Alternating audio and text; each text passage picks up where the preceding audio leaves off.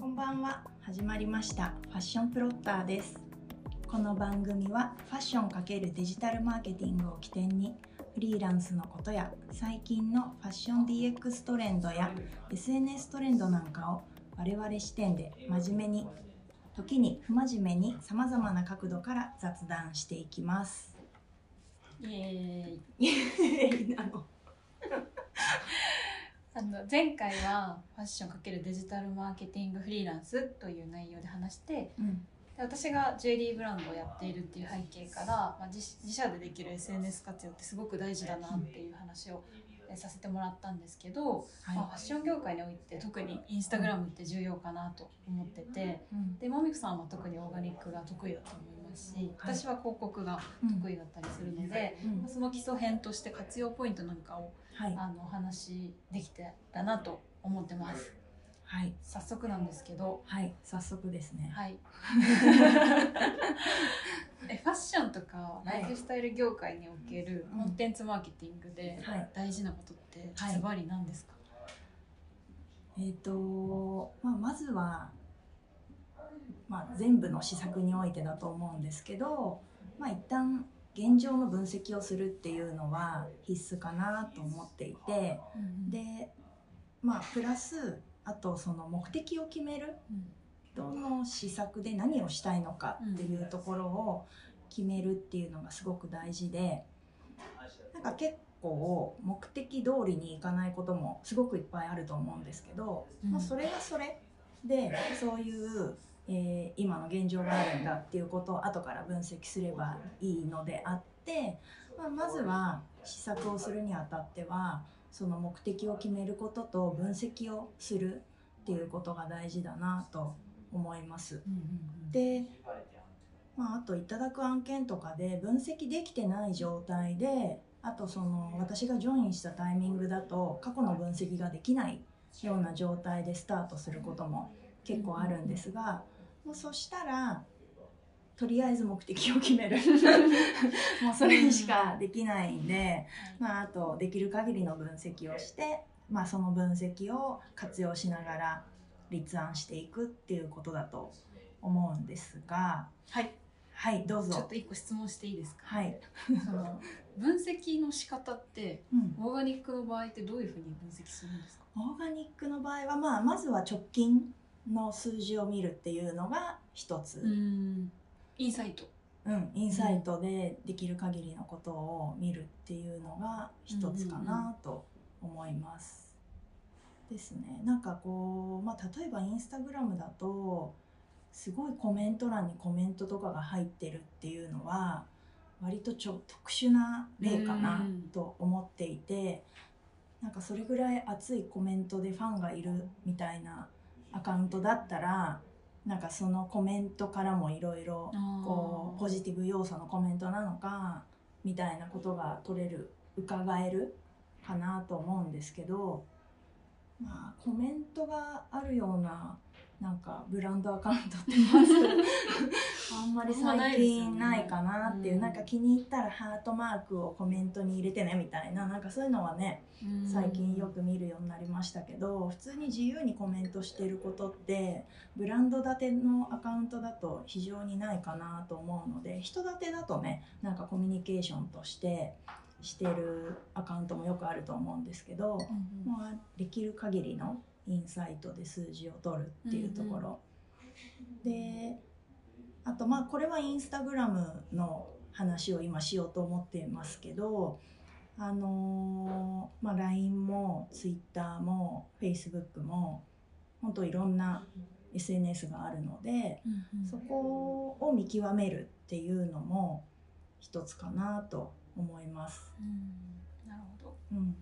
じゃあ定性定量どちらもうん、まずは見るって感じそうですね。はい。はい。ありがとうございます。はい、あとはお店があるブランドとかうーんもう本当にオンライン上だけのブランドとかあのそのブランド運営の形態によっても SNS の活用法って結構違うと思うんでお店がないブランドに関してはフル活用 SNS フル活用した方がいいと思うんですね。そうですよね。はい。で店舗があるお店に関してはやはり店舗のお客様も大事にしないといけないのであのウェブだけでこうクーポンが配られちゃったりとかすると、なんかね今までいたお客さんを大事にしてないみたいな感じにもなっちゃうから、うん店舗との連動とかあとまあ差別化するのであればその差別化のうまみをうんうんオンラインのお客様にもオフラインのお客様にもあのファンで居続けてもらえるような施策を考えなくちゃいけないのかなっていうところはあるのでなんかそこは全体的なスケジュうん。ールを、うんはい、なるほど。枠組みを立てて細かく細分化して実施していくっていうことが非常に大事かなと思います。うんなるほあとはインスタライブインスタに関してはインスタライブもアパレルはやっぱり結構当たり前のように最近は行われてますよね。私もこの間初めて自分のブランドでちゃんとやったんです。あのそれで見て初めて来てくれたお客さんがいて、ああめっちゃ嬉しいし。かも買ってくれました。いやもう本当にこれこれかっていう感覚で、うんうんいや絶対大事ですよね。うん。なんかねやっぱりフィードでは伝わらないうんうんうん。ライブ配信のその生の感じがすごくね熱い熱量が高めに伝わるのがすごくいいのとあとやっぱりアパレルに関しては着た感じとかつけ心地とか、まあ、紙面とか画面で見てると真っ平らだから、うん。まあインスタライブで見てても真っ平らなんだけど なんか人が入ってうん。着用してる部分ってやっぱりライブじゃないとわからないし、うん。まあ、あと今秋冬とかのコートとかが出てくるタイミングってなんかこう着心地のうん。その着た感じがこんな感じであったかいですとかなんかこう一見重そうに見えるけど、うん。着ちゃうとすごいこうふんわり着られてみたいなうんうんうん。着用感の感想とかも、まあ、ライブならではかなっていうところで,、でまあ、あと質問が来るじゃん。はい。ライブ中に。うんうん。ね、なんかあれも一つコミュニケーションツールとしてなんかファンとの触れ合いみたいな、うんうんうん。なんかそういう「あ今可愛いってコメントいただきました」とか 私もよく天の声をやってますが なんかそんな感じかなっていうはい。うんえなんかちなみにまた質問していいですか、はい。その天の声のはい。バランスというか、はい。なんかどれぐらい挟むべきなのかちょっと迷いましてあーそうですね。最近はインスタライブの台本を作るという 業務もたまにしておりますがあの天の声もお店のそのブランドのリソースによるのかなと思っててであとはお店の人たち全員で一人ずつがしゃべるバージョンもあると思うんですね。うんうんただ私的には天の声があった方がライブを番組として安定的に送うん。れる、そうですよね、うん、進行大事ですそうそうそう。気がしてて、うんうんそう。だからうん。なんか天の声はベースできちんと商品説明の情報を伝える分には大事かなうんっていう感じで、あと登場する出演者みたいな人たちはやっぱり着心地とか、うん。なんかならではのことを言えばいいかなと思っているので、そう私は結構天の声重視のインスタライブを推進してます。まあでも我々の役割は結構そっちになることが多いですよね、そうだね。ちゃんと情報を伝えるっていううんうん。こあとはなんか話題のスレッズと、ああもうん。ね、始まったけどもなんか正直これをどう反則につなげられるのかっていうのは今のところ私はあまりよく分かっていなくて。なんかまだあれなんですよね。反則に使ってはいけないみたいなうん。一応ルールがあるんですよね、そうだうね、ん。なんかあと多分インスタ的には結構 EC 連動をこれから強めていきたいのかなっていう、なんかアプリの方向なのかなとは思うんだけれども、まあ、今のところはスレッズで例えば商品を紹介するにしてもブランドとしてのアカウント運用ってスレッズに関してはすごい難しいのかなと思ってて、ただ逆にインフルエンサーブランドとかの人立てのものに関してはなんかそのインスタ上のオフィシャルで見せてないなんかメイキング画像メイキング映像みたいなものとかをそこでうん見せるみたいな、なんかそういう使い方ならいいのかなと思ったりして見てますが、うん、まだどこも様子見って感じですよね。そうだね。う、ん。なるほど。はい。オーガニック編はそんなところですかね、はい。そんな感じです じゃあ次私の広告編に行こうかなと思うんですけど、はい、私も一緒で、うん。その一番大事なことうん。っていうのが何のために広告を打つのかうん。がやっぱり大事だなと思ってて、うんうんうなんか最終的にはやっぱりビジネスなので、あの売り上げを上げることではあると思うんですけどやっぱり直接的に売り上げにつなげるのっていろんな事情もあるし直接は難しかったりすることが多いので、うんちゃんとその、まあ、認知を取りたいのかとか理解をさせたいのか購入意向を上げたいのかみたいなことによって手法も変わるし、なんかそういうところの立ちつきまず確認が必要かなと思ってます。でなんかその上でよくあるのがなんかその認知とか理解のためにそのコンテンツがたくさん載ってるサイトにうん。誘導,、したりとか、うん。あとはファンを、えー、と獲得したいから、うん。えー、とフォローを促すような広告を流すとか、うん。やっぱそこが多いかなというのは思ってます。うん。で広告って結構ツールがいろいろあって、うん。本当にそうだよね。なんか多分そこが一番みんな嫌がるポイントなのかなとうん。思うんですけど、専門家に渡したくない。第一位。ですよね。なんか使いこなすのが多分かん難しいと思うんですけど、一番簡単だなって私が思ってるのは、うん。アプリから広告が今出せるので、アプリ経由で広告を出すっていうのが一番簡単です。うん、うん、確か既存の広告じゃないわ既存の投稿に。うん。を使って、うん。それに予算を自分が出せる金額をうん入れて、ターゲットをターゲティングを決めてうん。もう配信と押せばうん。すぐに広告配信できるので、うんそれが一番簡単です。そうだよね。はい、ビジネスアカウントだったら誰でもできるうんので、うんうんただあの慣れてきたりするとやっぱりビジネスマネージャーっていう、まあ、ツールを使って広告アカウントを作って、うん。えー配信するっていうことをやった方が、うん。あのしっかり数字も取れるし、分析もできるし、うん。あのいろいろ手法もうん。あのできるので、うん。そっちはやっぱりやった方がいいかなっていうのは思います。で、まあ、き今今日はなんか基礎編というかどちらかというとどういう準備が必要でみたいな話をちょっとしたいなと思うんですけど、うん。と準備することは6つぐらいかなと思ってるんですけど、うん。あ 結構ある。の、まあ、まず目的ですね。さっき言った、えっとフォローなのかサイトに流したいのか、うん。あとは期間ですね。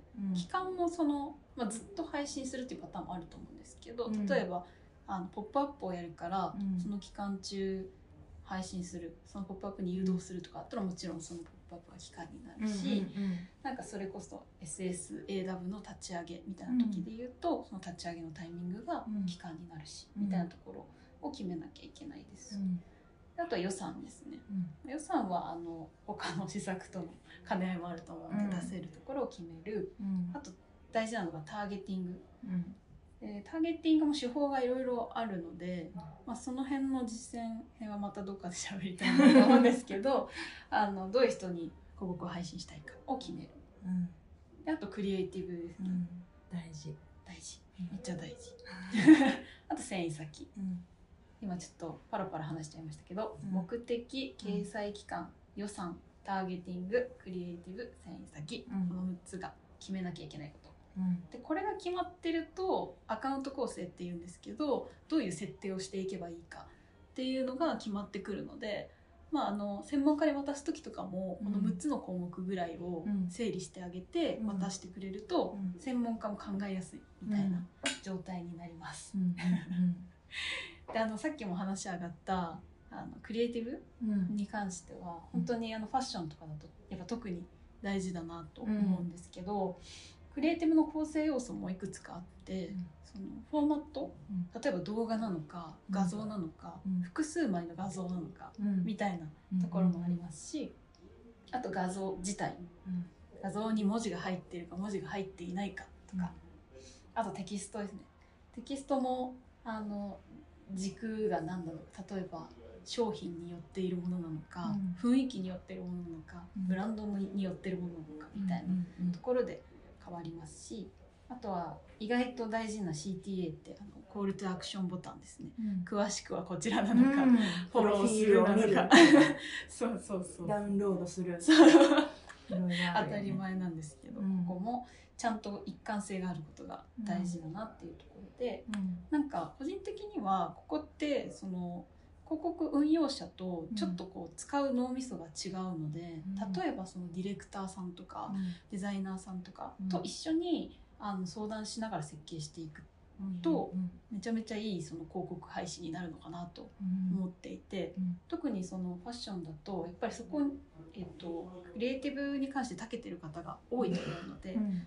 なんかそこは連携するのがすごく大事だなとうん。思ってます。うん。逆にその設計とか分析が苦手って人は、うん。そういうのが得意な専門家にうん。任せるっていうのがうん。なんかこう役割分担としてはいいのかなって思っている感じです。うん。